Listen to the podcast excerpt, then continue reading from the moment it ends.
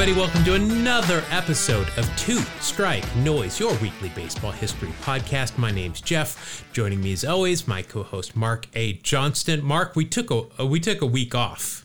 Uh, did you did you survive? I I did okay, but I feel like I lost some knowledge in there.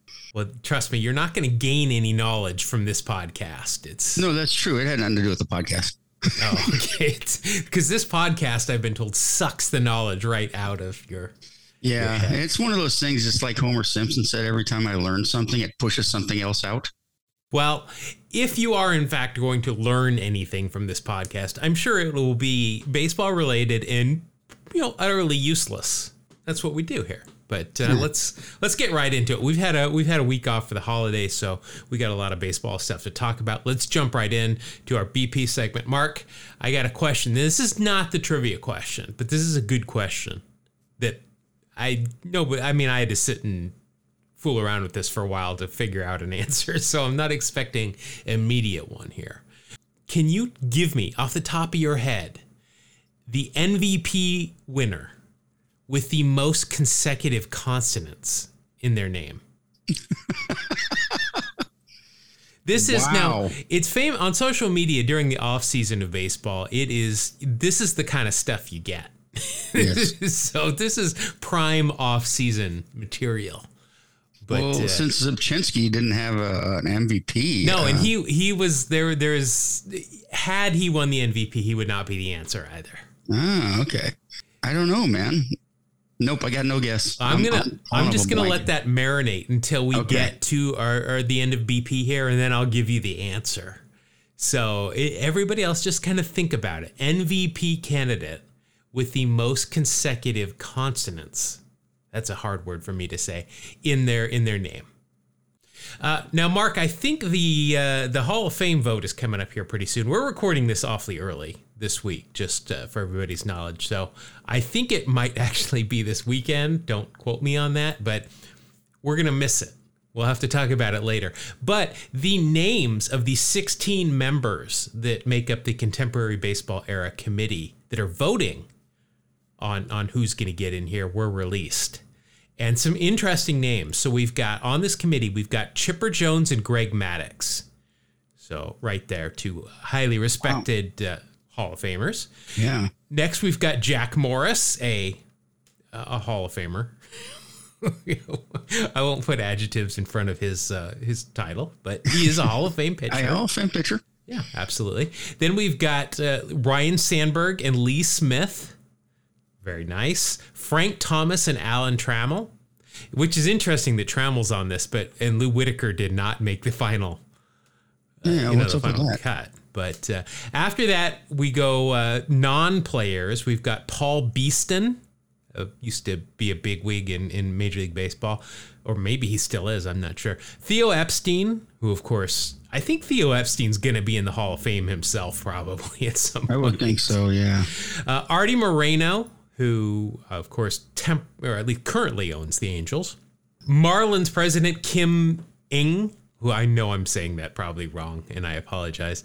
Uh, Dave St. Peter, who I do not know who that is, and Ken Williams, who I think Billy Beane fleeces quite often. Uh, also, other members of the committee are historian Steve Hirdt, LaVelle Neal, and uh, local reporter here from uh, San Francisco area used to cover the A's, now covers the Giants, Susan Slusser. So those are the people that are going to be voting on uh, on who's getting in, you know, into the Hall of Fame. Twelve of the sixteen must vote a yes for a player to be inducted. Now I don't know why they're doing this because we already took our vote a couple weeks ago, so we already know who's going to make it. Right. They aren't listening. No, They're not I- paying attention. I guess not, and I don't. uh, They should really listen to that episode. Yeah. Uh, this is something I did not know about Rickey Henderson. Really? Yeah. Miguel Cabrera has announced that uh, next year is going to be his final year. He's going to retire, going to do the tour, kind of like Albert Pujols did. Well, Miguel Cabrera is the last active player to have played against Rickey Henderson. Oh wow. Yeah, as a rookie, he was in the lineup for the Florida Marlins in 2003 when Rickey was with the Dodgers. Oh wow. So this is going to be it. There will be no more people that have played against Rickey Henderson after this next year. Rickey, by the way, went one for two in that game with three walks. Oh, of course. Doing Rickey things at 65 right. years old. Very Rickey like. Uh, Pie Traynor. Harold. Is that his first? I, I don't even I know know, his, Harold. his Yeah. first name, but yeah, Pie Traynor. Well, yeah, Harold Joseph Traynor. How did you know that off the top of your head? That's impressive. An old friend. Yeah. Oh, yeah. Well, you probably went to school with him. Uh, Hall of Wow. Famer, two time All Star, won a World Series. Uh, spent his entire 17 year career with the Pittsburgh Pirates. You know, remarkably, not much black ink here, but he had a lifetime average of 320, knocked in just a ton of runs, was a triples machine. I mean, he had double digits and triples almost every year of his career obviously a Hall of Famer. Well, this is something I just learned about him. Pie Traynor was a wrestling announcer in Pittsburgh in the 1950s. Wow. Yeah. That's Appar- awesome. Apparently, very well known as a wrestling announcer, too. So, the show was called Studio Wrestling. It was a program on uh, the station is WIIC in Pittsburgh, and it was on every Saturday from 6 to 7.30, I'm assuming in the evening. And uh, this was a very popular show. Names uh, of the wrestlers that you might recognize Bruno Sammartino, Gorilla Monsoon, a young but still probably very hairy George the Animal Steele. These are who would have ever thought that Pie Traynor would have maybe interviewed or spoken to George the Animal Steele. That's definitely something you're only going to learn about here. yeah. Well, Traynor was famous for reading ad copies during these uh, these wrestling matches, and one of them was uh, very popular for a, a local heating company called American Heating Company. The, the the tagline that was so famous is he would say, "Who can American?" And apparently, people would stop him and yell this at him you know, throughout the city whenever they would see him. But people would say, Hey, Pie, how'd you get into wrestling? Why? You're a Hall of Famer. And he said, Well, quote, wrestling, it's the only honest game left. So, did not. Sure. Yeah. Sure. Yeah, he's got inside info, I guess. Interestingly enough, Traynor was also inducted into the Keystone State Wrestling Alliance Hall of Fame. So, Oh, I've been trying to get into that for years. well, you, as far as I know, have never resided in Pennsylvania, nor have you ever been involved with professional wrestling. Correct. But still, you would think, you know. Well, Pie Traynor is there, a two-time Hall of Famer. Can't. I mean, Yeah, not a lot of yeah, people can two say Halls that. of Fame. Yeah, Is it Halls of Fame or Hall of Fames? something I don't know. It's it's Pie Traynor. We're just gonna call it Pie Traynor. Uh, all right. Before we get to our trivia question, uh, I want to just any anything that's popped into your head about the MVP winner with the most consecutive consonants in their Yes. in their name. Okay. I had a thought. Yeah. Is it Paul Goldschmidt? You are absolute. you are correct. Ding ding. It just struck me. I was like, let's see. Let's start at the newest. There we go. Yep. Six consecutive consonants in their Yep. name. And I thought, well, then how about Mike Schmidt? But no, because Schmidt is doesn't have the D and the or the L and the D from gold in it. Right. Yeah, that is the peak of off-season baseball chatter right there. Is Yeah, that's beautiful. yeah. And and congratulations. I'm wondering Thank you. anybody else came up with that one. Uh, trivia question from last week, Mark. Who has the most hit by pitches to lead off a game? Now, I did, I did make sure to mention, you know, because I, I say if the answer can be Rickey Henderson, the answer is always Rickey Henderson. The answer could be Rickey Henderson, but I'm telling you, the answer is not Rickey Henderson. So, Okay, well, I'm going to guess Ricky Henderson. yeah, well, well, you know, you're one for two today. Very Yes, impressive with the the Paul Goldschmidt, but no, it is Hall of Famer Craig Biggio, which That's actually shouldn't have. It shouldn't be much of a surprise, right? He got hit by a lot he- of pitches. A lot. Yeah, and he did lead off uh, quite a bit during his career. So Mm-hmm. congratulations to him. In second place is uh, a member, uh, an extended member of the Star Wars universe. It's David Eckstein. Okay. who's uh, of course married to I forget her name, but uh, she voices Ahsoka Tano on uh, Yes. Star Wars Rebels. So congratulations. My dog also named Ahsoka Tano, Very nice. one of them. But all right, so there you go. There's our trivia answer. I got a new question for you here, and uh, I'm kind of stuck. In, in the leadoff category because uh, it used to be leadoff batters stole a lot of bases like Rickey Henderson and Craig Biggio and so forth. Oh But- yeah, those days. yeah, so I this is a stolen base adjacent question. Who is the heaviest player to ever steal a base? The heaviest. The heaviest player to ever steal a base. Now Cecil Fielder stole a base, but he is not the answer. Wow. Yeah. Think about that. This is a be a little bit tougher to to figure this one out, but it is doable. That's it for our BP segment. Let's head into the main segment this week. Mark, I'm gonna I'm gonna take it uh, this week.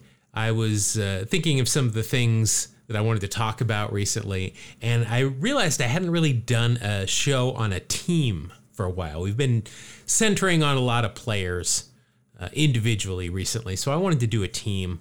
I've done the the 1899 Spiders, which was uh, was something. Uh, this is a team much in the same vein. I want to talk about the 1988 Baltimore Orioles. More specifically, I want to talk about the first month and half of the 1988 uh, Baltimore Orioles. So, re- 1988, this is five years removed from having won a World Series in Baltimore. And uh, the Orioles uh, head out on the field on opening day. Brewers are in town to take on the O's. And uh, in what would be a precursor of things to come, the Orioles forgot to apparently show up at Memorial Stadium. Teddy Higuera struck out seven in seven innings, and the Orioles lose a nail biter 12 to nothing. They mustered only five hits, but hey, it's just one game, right? This lineup has Cal Ripken Jr., Eddie Murray, Fred Lynn. They're definitely going to put up some runs this year at some point, right? Probably just a Absolutely. With those guys, you know it. This was also the largest uh, shutout victory ever recorded on opening day, 12 to nothing. Bummer. Yeah. Well, the next night was a pitcher's battle as Mike Morgan, who I've mentioned before, once uh, hit on my mom at a party and could have been my stepfather. Could have been.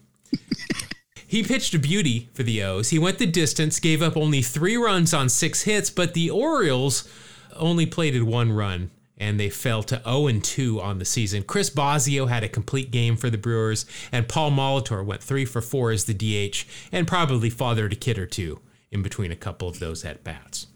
Highly possible. Just odds would would de- determine this. Yeah, but it's probable, not just possible. It's right. probable. Yeah, long game. Uh, off to Cleveland, the Orioles go because who doesn't love an early April game in Cleveland Municipal Stadium where it's drizzling and 45 degrees? I love Sounds it. like fun. Yeah. Uh, I'll tell you who didn't like it. The Orioles did not like it at all. For the second time in the first three games, they're shut out. And for the second time in three games, they have a complete game thrown against them. Perpetual Cy Young non candidate Scott Bailes spun a three hit shutout, and the Orioles fell to 0 3. After the shutout and being held to one run over their first 27 innings, outfielder Larry Sheets told reporters, quote, somebody's going to pay for this. Somebody's going to get shellacked. I don't know where or when, but it's going to happen, preferably tomorrow. Well, the O's at this point are nothing if not consistent. Game four, knuckleballer Tom Candiotti is on the mound for the Forest Cities, and well, I'm not going to sugarcoat it. He threw a complete game, gave up one run, and that was uh, in the ninth inning. Cleveland, they collected 20 hits and put up 12 runs. Ouch. Yeah, every player in the lineup got at least one hit. So it appears that Larry Sheets was right. Somebody did get a shellacking. It was the next day. It just happened to be the Orioles. The the Orioles were shellacked. I mean, it can't get any worse from there, right? They- They'll turn this thing around post haste. right? They have to. All right. Well, two more losses to wrap up the series in Cleveland, one of which was another complete game job. This one by Greg Swindell. Cleveland, I got to say, a very well rested bullpen after this series. They they should be ready for the next series because they're going to have to pitch people, you know, just to get them some work after this one. Well, Larry Sheets and Joe Orsulak, they're off to hot starts, if there is such a thing, hitting 316 and 389 respectively. But despite two players hitting okay after six games, management decides that they need a change. We've said it before, you can't fire the players. So Cal Ripken Sr. gets the heave ho, and Frank Robinson takes over the reins. Now, you got to imagine this couldn't have gone over well since there were two Ripkens starting in the infield for the Orioles to fire their father, who has been a, a lifer for this organization after a after a 0 6 start. Little, eh, it might have been a hair trigger there for the Yeah, a little rough. yeah. But back to Baltimore they go, and the Royals are in town.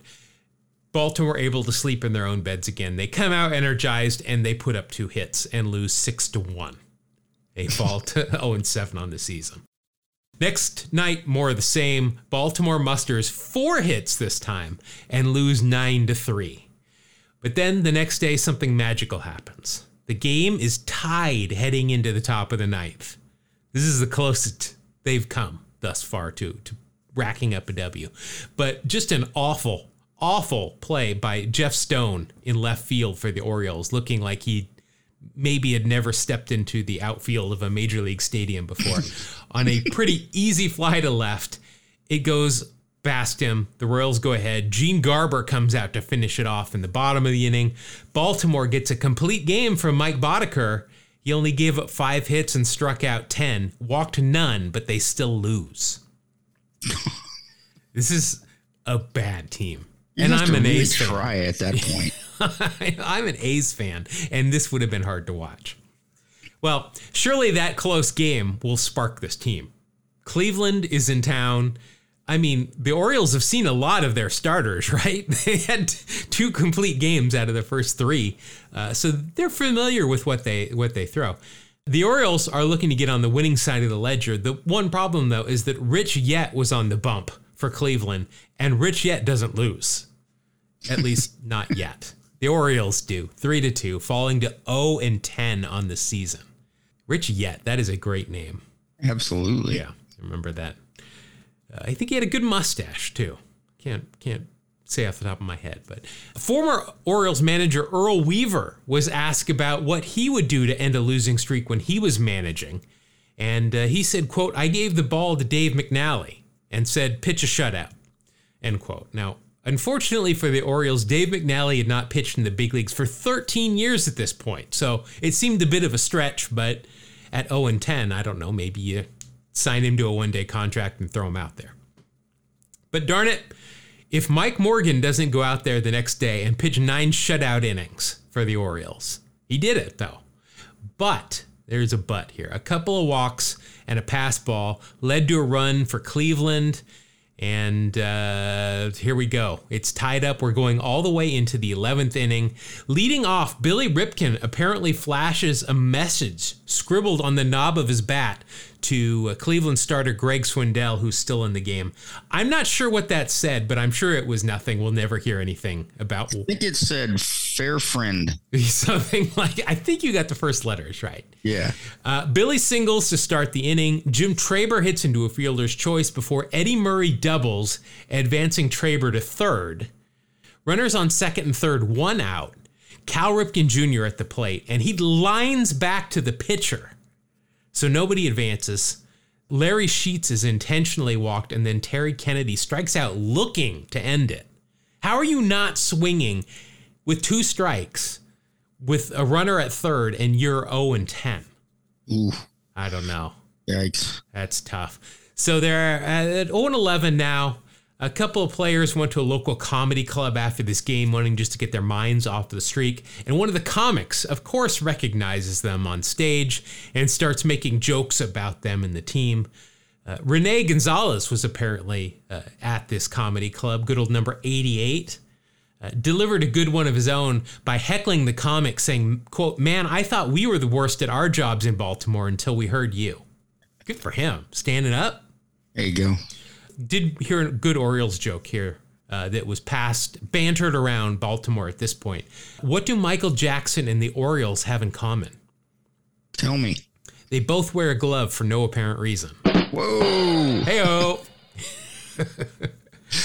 Uh, you know who's loving this start, though, for the Orioles is Atlanta. Why, you ask? Well, they also started out 0 10 on the season. But that's where it ended for them. They won their 11th game, but this plague swept over the entire Baltimore organization. Prior to opening day, they uh, went to put a player on the 15 day DL, but they misfiled the paperwork and instead put him on the 21 day DL. Do you remember were the two DLs that were six days apart? I don't remember that, but I don't recall that either. I guess. After this latest loss, Orioles GM Roland Hemond was on his way to make a roster move, but it had to be delayed a day because he got stuck in an elevator for over an hour after the game and couldn't file the paperwork on time. This seems more like a curse than just a plague at this point. The next day, Cleveland finished the sweep of the series. They win 4 to 1 uh, in the parking lot. Again, I'm going to say a curse in the parking lot of Memorial Stadium, somebody left a dog in their car. Not cool, first of all. No. I mean, it's not the middle of summer, but still, let's not do that. Uh, the dog got bored, understandably, and started to jump around, accidentally put the car in gear, and it rolled into two other cars, causing, quote, major damage. So apparently, this car was running. Did they leave the heater on for the dog, or were they just gonna stay for an inning or what? I, I'm not entirely sure how this happened, but I hope the dog was okay. Yeah, so, that's what matters. I'm seriously. Absolutely.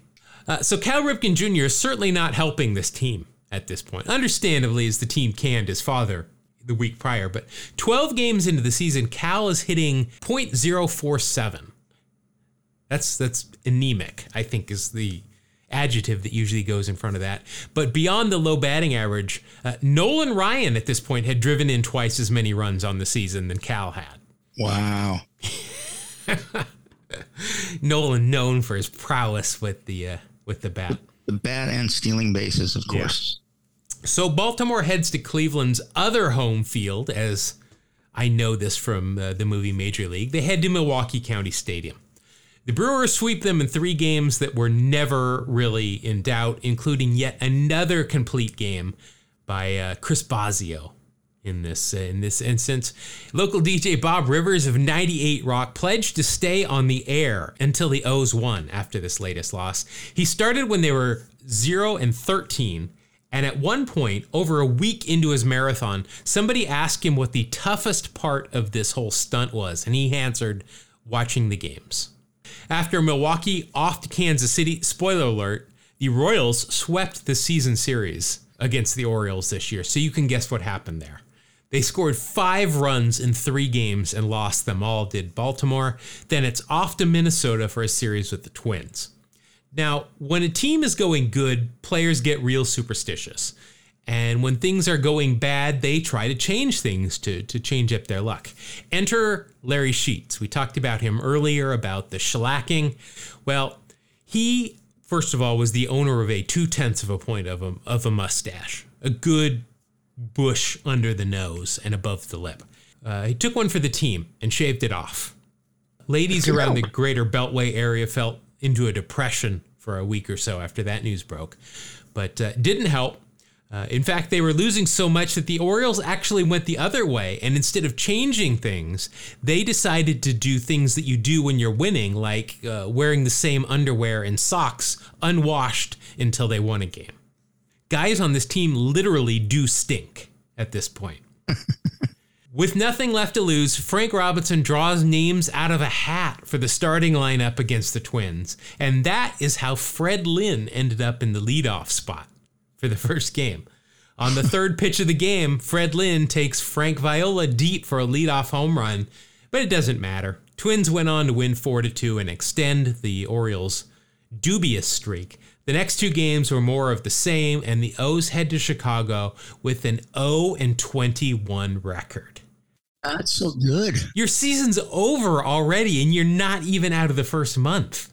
How many games below 500 is that?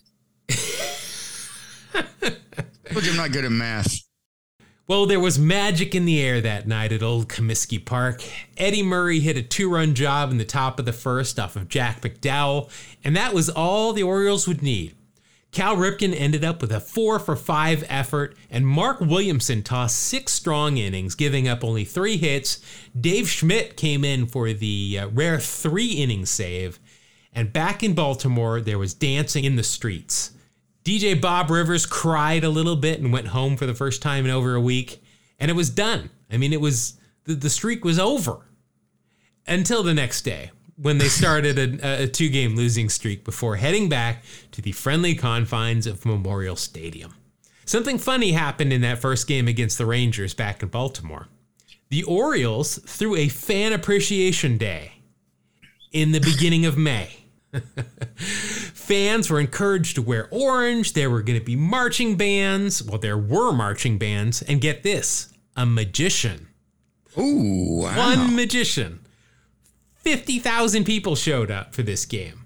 One magician. He was uh, going to make the lost column disappear. yeah, I don't think so. I'm guessing with 50,000 people there, he did a little bit of close-up magic. I'm sure, yeah. So, a team with the worst start to a season in modern history, 50,402 fans packed the stadium for a Wow. fantastic fan night to show their support for their team. That's amazing. That's impressive. I'm is. I'm very impressed with these fans.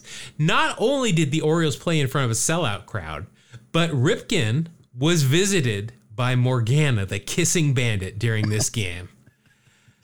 Because Uh, back then it was discussed her before. yeah, well, back then it was cool for a fan to run onto the field and sexually assault a person, but Yeah, yeah, it was okay back then. it was completely acceptable. And well, you know, Ripken did hit a home run that night, and the Orioles notched their second win of the season. So I would just assume that the Orioles would have paid Morgana to stay there for the rest of the season, but I don't think they did. It was a real cool night, though. Uh, besides all the fans coming out to support their sad sack team, before the game, it was announced that an agreement had been reached for a new stadium for the Orioles, which would become Camden Yards. So, I mean, that was a really big, first of all, cool that all those fans came out, but then also they get the news hey, you got a new stadium coming your way. Yeah. So, not surprisingly, the Orioles finished in last place that year with a 54 and 107 mark, 34 and a half games behind the Red Sox. Oddly enough, though, of all the four last place teams, the Orioles were the fewest games behind the division winner. Both the Mariners and Phillies finished 35 and a half games back, and Atlanta finished 39 and a half back. Wow. So during the streak, the Orioles were outscored 44 to 122. Wow. Oh my god. That is a that's a pretty big run differential right there. Yeah. The Orioles had a losing record against every team in the American League that year except for one. Can you guess what that team was, Mark? Was it the lowly Mariners? It was the Orioles went seven and five against the Mariners that year. Uh, like I said, the the uh, Royals swept them, a perfect twelve and zero mark against Baltimore. So it should be noted, uh, as I said, they they finished the season with a fifty four and one oh seven mark. The Orioles in 2018 and 2019 finished with records of 47 and 115 and 54 and 108. So uh, a bit of a renaissance uh, for the Orioles. But then they had a great year this year, this last year. Uh, but we can't also forget that in 2021, the Orioles lost 19 games in a row. Not to start the season, but they lost 19 in a row. That's right. That's a 40 game losing streak if you combine them for the Orioles. You just had to pause it back then and then restart it. Yeah. So the longest losing streaks of all time. Now, these go back to prior to 1901, which is considered the start of the modern era. But the longest losing streak of all time was 26 by the 1889 Louisville Colonels. Oh, the Colonels. Yeah, I used to bet on them. Well, we've talked about them because on that team was the original Louisville slugger, the gladiator, Pete Browning, as well as outfielder Chicken Wolf. Forgot about Chicken Wolf. Yeah. Now, I, I've got to say, every time I see the word kernels, how how do you pronounce it kernels and there's not an R? Oh, colonels. Colonial. colonial. Ah, we don't know. Yeah. Well, the the kernels with an R. I put an R in it myself. But uh, in second place with 24 losses, another team that we have covered, the 1899 Cleveland Spiders. One of my favorite episodes. Yes, that's a long ways back. There is a team I did want to mention. The Minnesota Twins currently have an 18 game playoff losing streak intact. So that's 18 games in a row in the playoffs the Twins have lost. That's that might even be worse than starting the season 0 21. That is definitely rough. Yeah, there you go. All right, well there it is, the 1988 start of the 1988 season. I, I was originally going to do the whole season, but then I just started reading about each of these games and just wanted to just break it down into 22 game chunks. So there were some special games in there. There was, well, for the uh, the opposition, yes, yes, absolutely. But, all right, there you go. The 1988 uh, Baltimore Orioles. Mark, looking at the uh, time on the uh, the clock here in the side of the old uh, two strike noise studio, it tells me that we're ready now to head into the final segment of the show. The segment that many like to call, and uh, they call it that because we came up with the name. It's time for Wax Facts. Hit the facts. Wax Fact Hero! Gotta pull a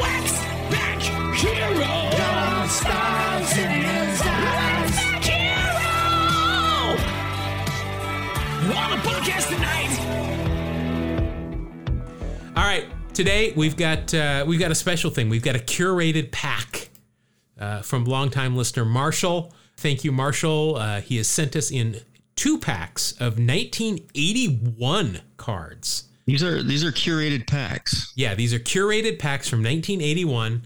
I don't think we've opened up a pack from 1981 before. We have not.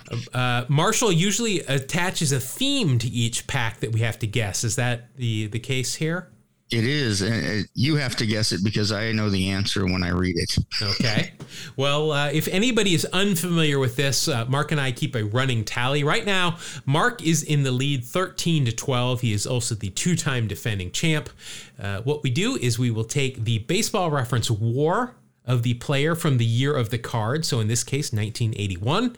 And we will add those up. But we've got a couple of other things that can add or subtract to it. Uh, if there's anything on the player's face, that means glasses, flip down glasses, eye black, uh, facial hair. That's all going to be an extra tenth of a point. If they've got a really good Larry Sheets esque mustache, you can get uh, an extra bonus, two tenths of a point for that. Uh, if they're wearing real stirrups or we can see white or gold sanitary socks underneath it, that's an extra tenth of a point. Well, we can skip the two and ones. No one's going to be wearing two and ones in 1981. If they've got sweatbands with their caricature or their jersey number on it, if any of their final three seasons were played in Seattle, if their batting helmet, this one might come into play, has two ear flaps or no ear flaps, that's an extra tenth of a point as well, as well as batting without any batting gloves. If they won an award that year, Rookie of the Year, Cy Young, MVP, or won a Gold Glove, half a point for each. If there is a Hall of Famer on the card, whether they're the focus or not, that's a whole extra point. And Mark, they're both in play this week. Rickey Henderson or Nolan Ryan on these cards. If Rickey shows up, I get five points. If Nolan Ryan, Mark gets the five. And we're each going to pick a team well, you know what? Let's. Uh, you've already looked at these packs, so we're gonna we're gonna skip the team picking for this week. I got a team I want to pick. No, we're gonna. I I'm gonna I'm gonna say no on that one. And uh, yeah, let's get started. So, uh, Mark, have you picked which of these packs? Well, have you looked through these? I have not. Well, here's what's gonna happen. I'm gonna pick. I'm gonna hold one up in your left and one in your right. Okay. And I'm going to I'm going to do like you, and I'm going to pick the right because you always seem okay. to win and then you okay. can choose if you want to go first or last. Uh, you know why break precedent? I'll go first. All right. So uh, go ahead and open this pack. Again, this is a curated pack from uh, longtime listener Marshall. All right. So to start off, we have pitcher for the Pirates, Rod Scurry. I remember Rod Scurry, uh, and I remember his name. Chris Berman called him Rod Scurry with the fringe on top.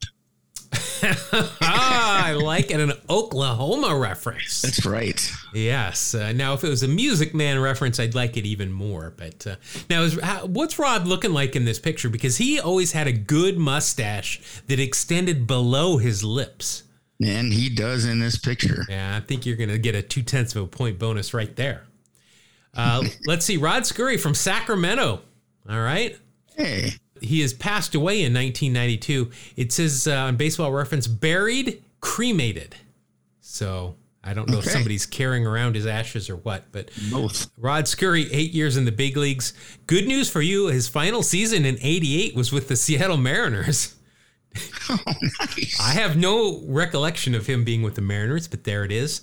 Uh, in 1981, it was his second year in the big leagues uh, with the Bucks, four and five with a 3.77 ERA. Started a handful of games, had some saves, 74 innings, 65 strikeouts, a 97 ERA plus, and that is good for a WAR of 0.7. Plus, you get the stash and the Mariner bonus will start you off at one even unless there's anything else on that card. Um, he's got. He's not. Doesn't have glasses. Uh, he's got sideburns. Do those count? Uh, well, you know what? Are they are they good sideburns? Brady Anderson got me some points. They're not quite Brady. All right, So I'm. I'm gonna go no. all right. No stirrups showing.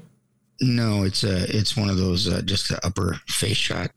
All right. Well, I, I guess the thing here to mention, I mean, uh, an addiction problem for for Scurry uh, died of a cocaine induced heart attack. Also was part of the Pittsburgh drug trials, which we have talked about quite a bit. And uh, I just posted about uh, because uh, on social media because I had a Dale Dale Berra uh, Atari commercial where I Wow. could not put that up. But uh, all right, so Rod Scurry is uh, our first guy. I, I'm filing it away. My first thought when you said Rod Scurry was uh, Pittsburgh drug trials. Let's see if everybody in this pack was, was associated with that. Okay. All right. Your next. Your next. Uh, or my next guy. Uh, Minnesota Twins. Danny Goodwin. I remember Danny Goodwin. Uh, in the minors, he was a really good minor league ball player. Um, I think he was the number one draft pick. Danny Goodwin. For, yeah, you're right. First overall by the White Sox in 1971. Wow. 70, 71 is um, Mike Schmidt and George Brett's here. They were both selected in 71 consecutively. Well, uh, Danny Goodwin was laughing at them at that point. He was because I believe that was like the second round that Schmidt and, and Brett went consecutively. Well, let's uh, let's take a look here. Danny Goodwin, seven years in the big leagues. Say, in 1982, a handful of games with Oakland, but no Mariners on this. Uh, let's see. In 81 was his second to last year. Played in Minnesota, 59 games, uh, hit 225, 298 on base, two home runs, 17 RBI. That's good for a 74 OPS plus and a minus 0.9 WAR. Uh, how- what's the card looking like? It's a big old beautiful mustache. I mean, this is a two pointer if ever there was. Yeah, I can. I can. Some of these pictures is bordering on a three point mustache. Yeah, it really is. That's that's a Doc Holliday looking. I mean, that's a big Kurt Russell one right there. Yeah. So I said that he was drafted in the first overall pick by the White Sox. Didn't sign Oh, in 1971 and was not drafted again until 75 when then the Angels took him with the very first pick in the 75 draft. so he was drafted number one twice. Yes, Oh, four years apart. And those were the only times that he were he was drafted. That's crazy. Did we look? Was Rod Scurry a number one draft pick? Is that the? I don't think he was. I don't think he was either. But I'm I'm just I'm trying to trying to figure out what the what the deal is here. So he played some he played college ball in at the Southern University in Baton Rouge. I guess that's where he spent his years in between being the first overall draft pick. After he retired from baseball, he went back to school at SUBR as it is known and got a degree in zoology. Wow. So good for him. Good for him. That's cool. Yeah. All right. So you're at point three after two players. Next card. Well, first, I want to say I spent a week in Baton Rouge once, and it was boy did I eat well. Okay, let's go on to the next card. Uh, etouffee, po' boys, and uh, a lot of crawfish. Okay. Just my commentary on a, a great place, Baton Rouge. All right. Pitcher for the Royals, Rich Gale. And he has got some feathered 80s, early 80s, late 70s hair. Let me tell you. All right, so we've got Gale and Goodwin back to back. After Scurry. Rod Scurry. I was going to say weather related, but I, I don't know what. well, it could be because of Rich Gale, and uh, Goodwin could be good wind, and then with Scurry, all the blow he did.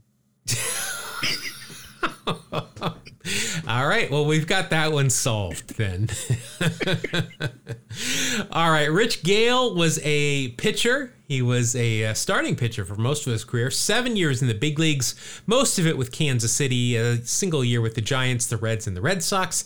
In 81 with the Royals, he went 6 and 6 with a 5.4 ERA, 100 plus innings, 47 strikeouts, 67 ERA plus, and that is good for a minus 0.1 WAR. Ouch! Is there anything on that card that's going to help you? You know, he's got a big old bushy beard and mustache. Yeah, is it is it two point uh, two tenths of a point? Nah, I give it a one. I give it a one. I don't know if I said that right. That is a minus 1.0, not a mi- not Oh, a minus geez. 0.1, a minus 1.0. You know, Rich Gale, I got glasses and a mustache. We forgot to look at. Oh, all right. Well, then we'll give him an extra tenth of a point there, bring you up to minus 0.5. Woohoo! Well, uh, we we're in the room of with royalty here for Rich Gale. The uh, he earned honorable mention as the New Hampshire Athlete of the Century. Ooh, go New Hampshire. Tells you that New Hampshire does not produce a whole lot of athletes. it was honorable mention. You know, it's pretty sweet. That's honorable. Uh, let's see. After his time in the majors, went and played for the Hanshin Tigers, where he pitched the uh, Japan, uh, won the first ever Japan series. He pitched the winning game in 1985. Nice. Isn't that the uh, that's the the curse year where they they won, but the the curse was bestowed upon them afterwards. Created. right? Yes, that's right. Also played for the Fort Fort Myers Sun Sox in the Senior Professional League. And then after that, he hooked up with the uh, Red Sox and uh, pitched in their AAA at Pawtucket after playing in the Senior League. Nice. Yeah. Wow. He got. I think he liked to play. Oh, wow. Get this. So I don't know. Do you know about this Hyatt Regency walkway collapse, this disaster that happened? No. Uh, I forget where it was. I, for some reason, I want to say it was in Kansas City. And uh, it was this huge hotel, and they had this big walkway in inside, and uh, they were having a big party, and this walkway collapsed, and uh, I think a bunch of people, unfortunately, oh, killed 114. oh. It came down onto a dance floor. He was working as a bartender in the lobby because MLB was on strike at this point. My God. So he witnessed this whole thing. we got to get him on the show. Well, I'm not sure I want to talk about that. That's awful. Well, I mean, he's been through a lot of stuff. He's, he's seen a lot. All right, so you're at minus 0.5. We'll move on to the next card. Mm, the one and only catcher for the White Sox, Marvis Foley. Marvis, a great backup catcher. I am not familiar with Marv Foley. Marvis Edwin Foley, five years in the big leagues, uh, four with Chicago, one with the uh, Rangers in 1984. Did not play in 1981. So uh, Oh, nice. you'll, you'll anything on the card will help you out, but you're not in the negative as of yet. He's got a mustache and a, and a really cool curly ass set of hair. Well, I can't. I don't think the hair is gonna get you anything. I know. I just but- am jealous. Uh, but he does have the uh, beard and mustache. All right, so you can get the uh, the mustachio points. I don't think Marvis Foley has anything to do with wind. No. well, a Foley artist could make wind noises That's true. I think we're stretching though. Uh, get this. So after he uh, after he uh, wrapped up his career, he went into coaching. He managed uh, a team at Vancouver. Started the season with a 24 and 39 mark and was replaced by Moe Drabowsky, patron Oh, saint patron saint. of Two Strike Noise. Uh, he went on to do it looks like quite a bit of coaching and managing throughout the majors and uh, some in the in the major leagues as well. But uh, Marv Foley, I am still struggling to find the uh, the link here. Should it be obvious? Um, I can't really answer that. I can't. If I if I say it, you'll figure it out. All right. Next card right. then. Okay. Uh, outfielder for the Orioles, Gary Roenicke. Huh, all right. Well, Gary Roenicke, let's see, uh, spent most of his career with Baltimore. 12 years in the big leagues, eight with Baltimore. Uh, 1981, played all three outfield positions, 85 games, hit 269, a 340 on base. That's okay. Three home runs, 20 RBI, and a 109 OPS plus, And that will equal a war of 1.7. Very nice. Right, Gary Roenicke. Uh, let's see. I'm going to guess that Gary has a mustache, doesn't he? He does. Is it a two pointer Yes. or just a regular one? You know, he's pretty far away, and I can't tell, so I can only give him the one point. But he is going to get a point for stirrups. Oh, very nice. But I think I might have also stumbled upon the uh, the thing that links all these together. Now, see, Yeah. I'm at a disadvantage because I can't see the the cards. This is true. so- This is true. but uh, yeah, I believe everybody thus far has gotten uh, gotten uh, mustache points. There So, you go. Yep, facial hair or something on the face. very nice. Very nice. Well done, Marshall. All right, so uh, Gary Roenicke, first round draft pick by the Expos in 1973. Uh, he was traded by the Expos along with the fellow patron saint of Two Strike Noise, Don Stanhouse. Nice. Don, we've got a lot of relievers that are uh, patron saints. That's because relievers are goofy. They uh, they are built from a different cloth. Uh, let's see. Roenicke was a member of that '83 Orioles World Series team that we uh, mentioned during the uh, first part of the show. Roenicke resides in Rough and Ready, California. Nice. I am a California native. I never heard of Rough and Ready. Well, it's not your kind of town, pal. Well, it's uh, No offense. it's it looks like it's a mining town. I don't take my California card away. All right, so you're at 1.5 now. Next card. Next card from the Yankees, catcher Rick Cerone. Rick Cerone. I remember he was on the Yankees when Rickey was there for a while. And he's got a good mustache. Look at that. There you go. Rick Cerone, a good catcher. I mean, he's, uh, you know, not great with the stick, but he was a solid 80s catcher. Absolutely. Uh, Tough eight- guy. Yeah, oh, yeah. 18 years in the big leagues. Didn't he get in a good brawl one time with somebody? We'll have to look that up. But I, Yeah. I seem to remember he might have been involved in some sort of tussle. Uh, but 18 years in the big league, seven with the Yankees, and then a whole bunch of seasons with other teams for just one or two years. In 1981, 71 games for the Yanks, 244 average, 276 on base, two home runs, 21 RBI, and a 79 OPS plus. And that will equal a minus 0.1, but he's got the mustache. Is it a two tenths of a point or just one? And this, you know, I've seen a two tenths on on Cerone before, but I got to give this one just a one point. All right. Uh, anything else? Because that, that the mustache will wipe out the minus one. No, nothing else. Just a nice catcher's helmet on and uh, half smile. Okay. We'll points for half smiles. no. uh, good news here. Well, not good news, but very interesting again. First round overall pick by Cleveland in 1975. wow. Got a lot of first rounders in this pack. And guess what? Went to Seton Hall University uh, with other, you know, uh, a place with uh, such alumni as Craig Biggio and Vaughn. Oh, wow. Very nice. Yeah. I'm, kind of a fan of Seton Hall's baseball program, What What's their mascot? the Pirates. I bet their logo's not as cool as the Pittsburgh Pirates, though. the letter P.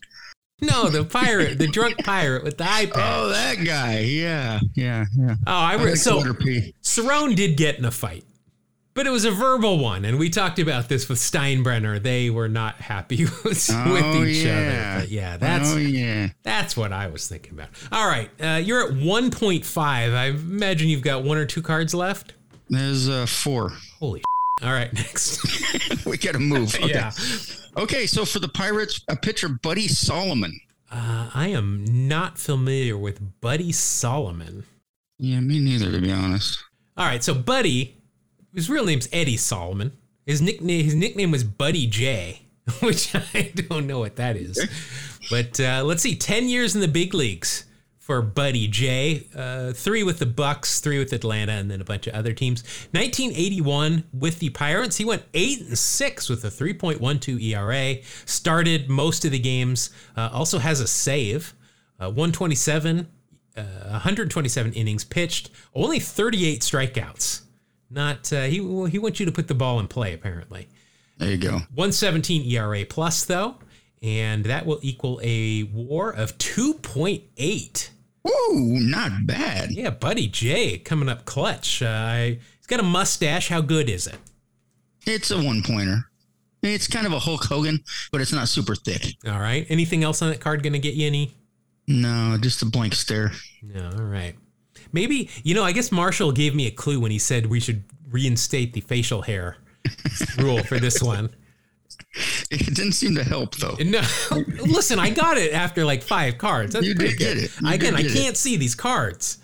Here, you ready for this next one? Because not only has he come up on Two Strike Noise, he's come up on this show, and not only in the show in this pack.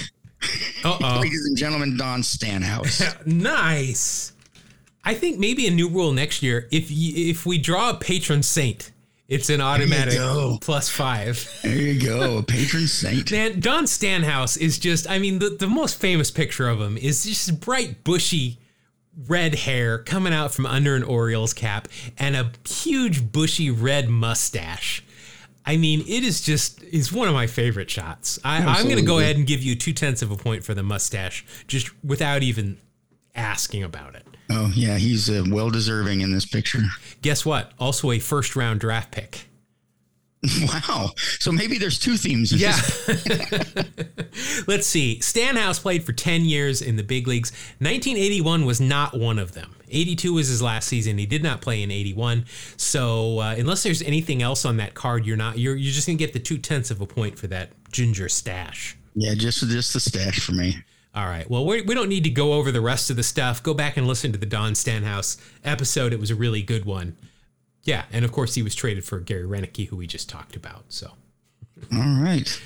All right. Our next card, another guy we like to talk about, and we think about mustaches when you think of him, Sparky Lyle. definitely ever pulled a Sparky Lyle. No. Now, does he have in in the picture here on Baseball Reference? He has got two tenths of a point worth of sideburns. Oh no, not in this card. Uh, okay, well, the Count is uh, Spark Albert Walter Lyle, known as Sparky or the Count. Uh, Cy Young Award winner, won two World Series with the uh, with Yankees. Let's see, 16 years in the big leagues for Sparky. Um, bu- bu- bu- most of it with the Yankees, seven with the Yankees, five with the Red Sox, and then some more teams. In 1981, he was with the Phillies. He went 9 and 6, 4.44 ERA, 48 games, 2 saves, 75 innings pitched, 29 strikeouts, and an 82 ERA plus, and that will equal a minus 0.3. it was the end of his career. It was later in Sparky's career. Yeah. Uh, how, how much for the mustache? Oh, two for sure. All right. Anything else on that card gonna help you out? No, no, another close up. All right, so that'll that'll be a minus 0.1. The the mustache saved you from from too much there. All right, well, let me just give you the highlights of Sparky Lyle because I, I want to save some of this for an episode. But uh, Sparky Lyle, professional hot foot giver, first of all. but one of his best pranks is he would be known to sneak into the clubhouse uh, when it was somebody's birthday. They would inevitably roll in a birthday cake, and uh, he would drop his pants and sit on the cake, leaving an imprint of his posterior for his teammates.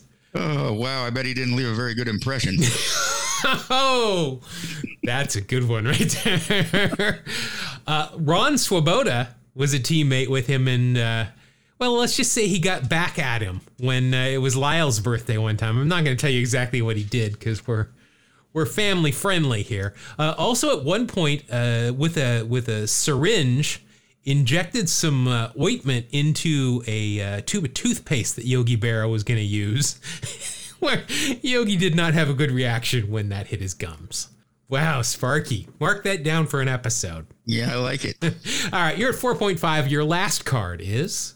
Steve Trout, pitcher for the White Sox. Oh, boy. Steve Trout. Now I know. And the son of Dizzy Trout, don't forget. Oh, let's uh don't want to don't want to dismiss a trout nicknamed rainbow Well, there's a shock. he was not a first round draft pick Okay, in fact there we I, go. think, I don't think he was drafted uh, wait check that drafted by the chicago white sox in the first round of the 1976 draft Well, there we have it. I now marshall are you sure these cards aren't, aren't worth something they're all first round draft picks Yeah, I can't send them back. Uh, there's no um, there's no ability to do so. all right steve trout 12 years in the big leagues five with the white sox five with the cubs good news for you final two seasons both spent with seattle Yeah. There you go. Oh, I remember. 81 with the uh, White Sox went 8 and 7, a 3.47 ERA, 124 innings pitched, 54 strikeouts, a 103 ERA plus, and that is good for a 1.4 WAR. Uh, what's going on on the card? Uh, no mustache, but a big, beautiful, huge pair of glasses, sunglasses, and they take up half his face, man. All right. Well, so that's uh, that's a positive tenth of a point. That's good for you there. Uh, Trout, how about this? Uh, co-wrote a children's illustration book called Lucy Goosey Baseball. Nice. Yeah, how about that? Uh, all right, so you ended up with six points even. Not the best score ever. No, but I don't know. Marshall could have made these equal six apiece, so I don't know. Let's uh, let's get into my pack. All right, here we go. Here we go. These I'll guys are all going to have glasses, aren't they? All right. We're going to start off with first baseman for the Mets, Mike Jorgensen. I am not familiar with Mike Jorgensen. Now, are we sure that it's not pronounced Mike Jorgensen? No, we're not sure. I'm pretty sure it's not, but um, let's see. Fourth round draft pick, so no first rounders here so far. Uh, had a good career, 17 years in the big leagues, uh, all from 1968 all the way to 1985. 1981 with the Mets, 86 games, a 205 average, 270 on base, three home runs, 15 RBI, and a 78 OPS plus, and that equals a WAR of a positive 0.1 somehow. I'll take it. Yeah, he, great defensively, apparently. Uh, I think he did win a gold glove one year, but uh, anything else on this card going to help me out? No, no, wait, wait, we got stirrups. Yeah, we got real stirrups. Nice. We always love that. Yeah, he did win one gold glove in 1973. Oh, wow. But uh, that is a two tenths of a point to start out with. Oh, how about this for trivia? Mike Jorgensen is the only Major League Baseball player to have been born the day Babe Ruth died. Ooh, wow. That's some trivia right there. And played first base. Look at that. In New York. Look at that. Okay, so Jorgensen was hit by a pitch in the head by Andy Hassler in 1979. Uh, it was discovered he had a small blood clot, which apparently caused a seizure and could have caused death. Oi. The next year, Expos rookie Bill Gullickson threw a pitch over Jorgensen's head, and uh, Jorgensen did not like that and had to be separated by teammates. Wow. All right. And your next player, third baseman for the Indians, Toby Harrah. I remember Toby. I do too. I remember mostly with the Rangers, though. Yeah, I think, let's see, Toby Harrah, 17 years in the big leagues, 11 with the Texas Rangers, wow. then five with Cleveland, and a solitary year with the Yankees. 1981, oh, I just missed out on a good year. But, wow, you know, he had a, a good year here. Hit 291, 382 on base. Let's see, five home runs, 44 RBI, 12 stolen bases, only caught one time, and a 124 OPS plus, and that equals a WAR of 2.0. Wow. That's a third of my whole score. Yeah, how's the uh, how's the card looking? Um, you got your stirrups again, man. And So- it's hard to tell. Let me let me get a closer look here. Yeah, we got a mustache. All right, so have both have all my players had stirrups showing thus far? Yes. Yeah, I think we might be onto something. All both of them. All right, so I'm at 2.5. Next card. First baseman for the Yankees, Jim Spencer. Not Shane Spencer. No Jim. Grandson of Ben Spencer. played one year in 1913. Wow. Yeah, for the Washington Senators. That's uh, pretty impressive. Let's see, Jim Spencer. Wow, 15 years in the big leagues uh, from 1968 to 1982. In 1981, he split time between the Yankees and the A's. He hit a robust 188, four home runs, 13 RBI for a 54 OPS plus, and all of this is good for a WAR of minus one. Ooh, full point. Yeah. Uh, what's going on in that card? No glasses, no mustache, no stirrups. Oh, all right. It's a it's an empty. Won a World Series in 1978 with the Yankees, so he's got he's got a ring. First round draft pick, California Angels, 1965. Very nice. You guys are all like at the twilight of their career. I'm saying, does that have something to do with the? Uh, I don't know if they all played for the A's to end their their careers. Yeah, I we don't really have a clue as of uh, as of yet as to what these all have in common. I'm at 1.5.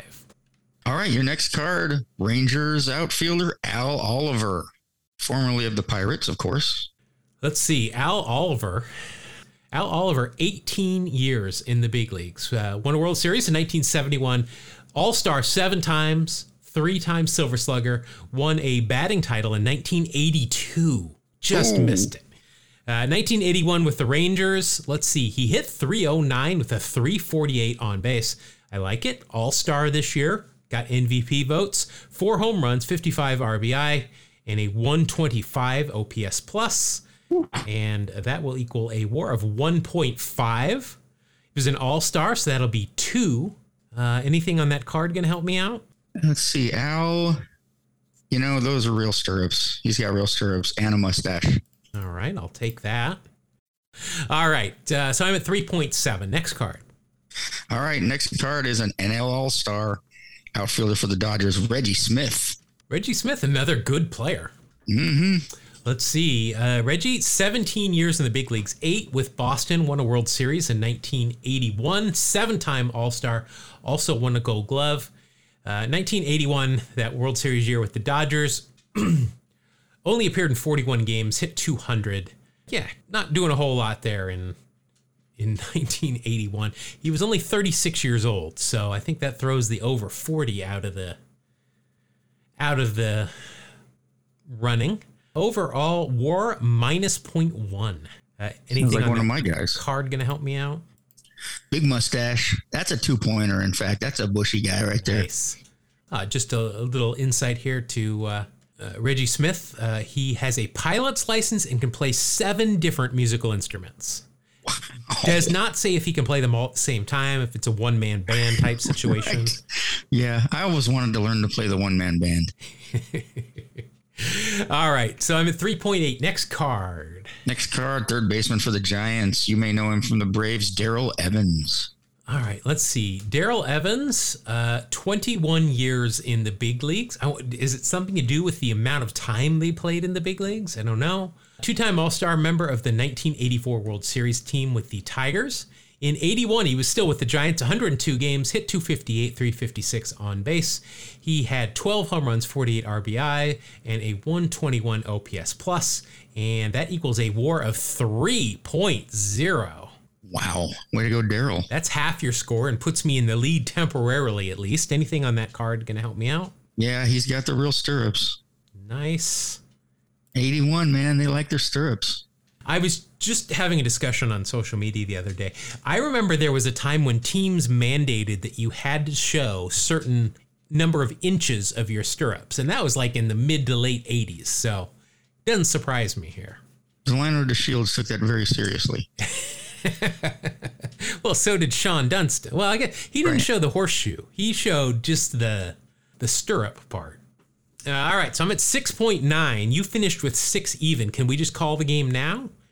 Uh, yeah, probably because I'm I'm thinking you might have a couple of decent players here. All right, next card. All right, next card is catcher for the Cardinals, a long time catcher for the Cardinals, Ted Simmons. I think I'm going to get some Hall of Fame points there as well. This guy, this guy caught 150 games every year at least. Jeez. Hall of Famer, eight time All Star. Uh, 21 years in the big leagues, 13 with St. Louis, 5 with Milwaukee, 3 with Atlanta.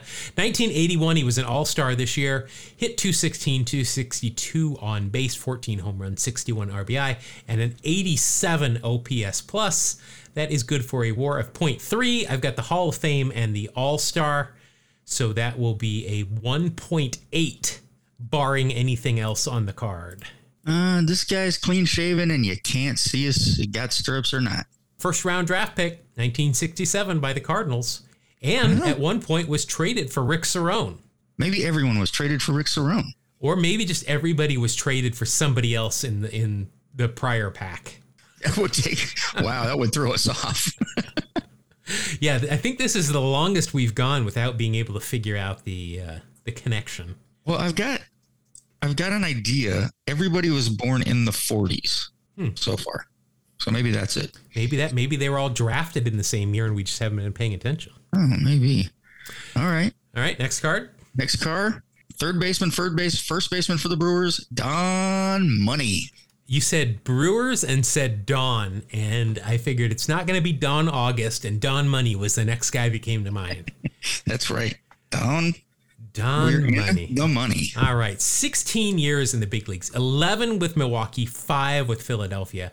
1981 uh, with the Brewers, 60 games at 216 average, 288 on base, 2 home runs, 14 RBI, and a 70 OPS plus. And that's going to get me a positive 0.1. I'll, I'll take it. It's not negative. Yeah. Uh, anything else on that card going to help me out? You got some stirrups. Nice. On to your final card. And okay, he has the uh, connection at the very end. All right, well, tell me the card first and let's see. All right. Uh, this is a guy they called Le Grand Orange, Oh, and he's with the Rangers in this one. DH outfielder Rusty Staub. Rusty. I think of Rusty. I think of the Mets. I think probably most people do, or the Expos. Uh, let's see, 23 years. Jeez. Wow. Nine with the Mets, six with the Astros, four with uh, Montreal, uh, four with Detroit, and one with Texas. In 1981, he went back to the Mets for uh, another stint, for a five year stint at 37 years old. Wow. Uh, 70 games he played. He hit 317 with a 398 on base percentage. Lord. Five home runs, 21 RBI. He had a stolen base and was not caught. boy. A 147 OPS plus, and that equals a WAR of one. Anything else on that card going to help me out? Not this time. All right, let's see here. Rusty Staub. Wow, he was traded for a lot of names, as you can guess, playing that uh, that long of a time. Rusty Staub has likewise published a children's book. It was called Hello, Mr. Met. Nice. And uh, he was also uh, enshrined into the Baseball Reliquary Shrine of the Eternals in 2018. Well, of course. So good for him. All right. Well, good news for me is uh, I ended up with a 9.9 compared to your uh, compared to your six. So that will bring us level at 13 apiece. Now we still have the unfinished business here of trying to figure out the uh, connection between these guys. And I, especially without the cards, so I can look through their names and so forth in front of me, I got, I'm stumped. All right. And, and I was on to something with the 40s. But uh, what the connection is, every one of those guys started their career in the 1960s. Ah, okay. It's well, a tough one, but it's good. We kind of we kind of did it because a lot, most of these guys had long careers, and I I know I read a couple of guys, but you know that they started in the '60s, but I would have not gotten that. That's uh, good Marshall has stumped us. Yes. Congratulations, Marshall. Your prize is in the mail. Yep, keep a keep a lookout for that. We'll send you the same thing we sent you last time. All right, so thank you again. Hey, uh, if you want to send us a curated pack, just let us know. Uh, you know, just make sure it's between eight and ten cards. If you want to put a theme on it, that's great. If you just want to stick some players in there that uh, we haven't talked about or you want us to talk about, uh, if you want to give a pack to me specifically that you know will score higher than the other pack, uh, you feel free to do that. Just let us know which one I get. Uh, and uh, yeah, we'll do that. If you do want to get a hold of us, you can find us all over the internet. Uh, we're at Two Strike Noise. You can find us uh, on Instagram, on all the other social apps where you put an at in front of your name. We also have a, a Facebook page, which is uh, got some steam going. We got a good number of followers already. We appreciate it.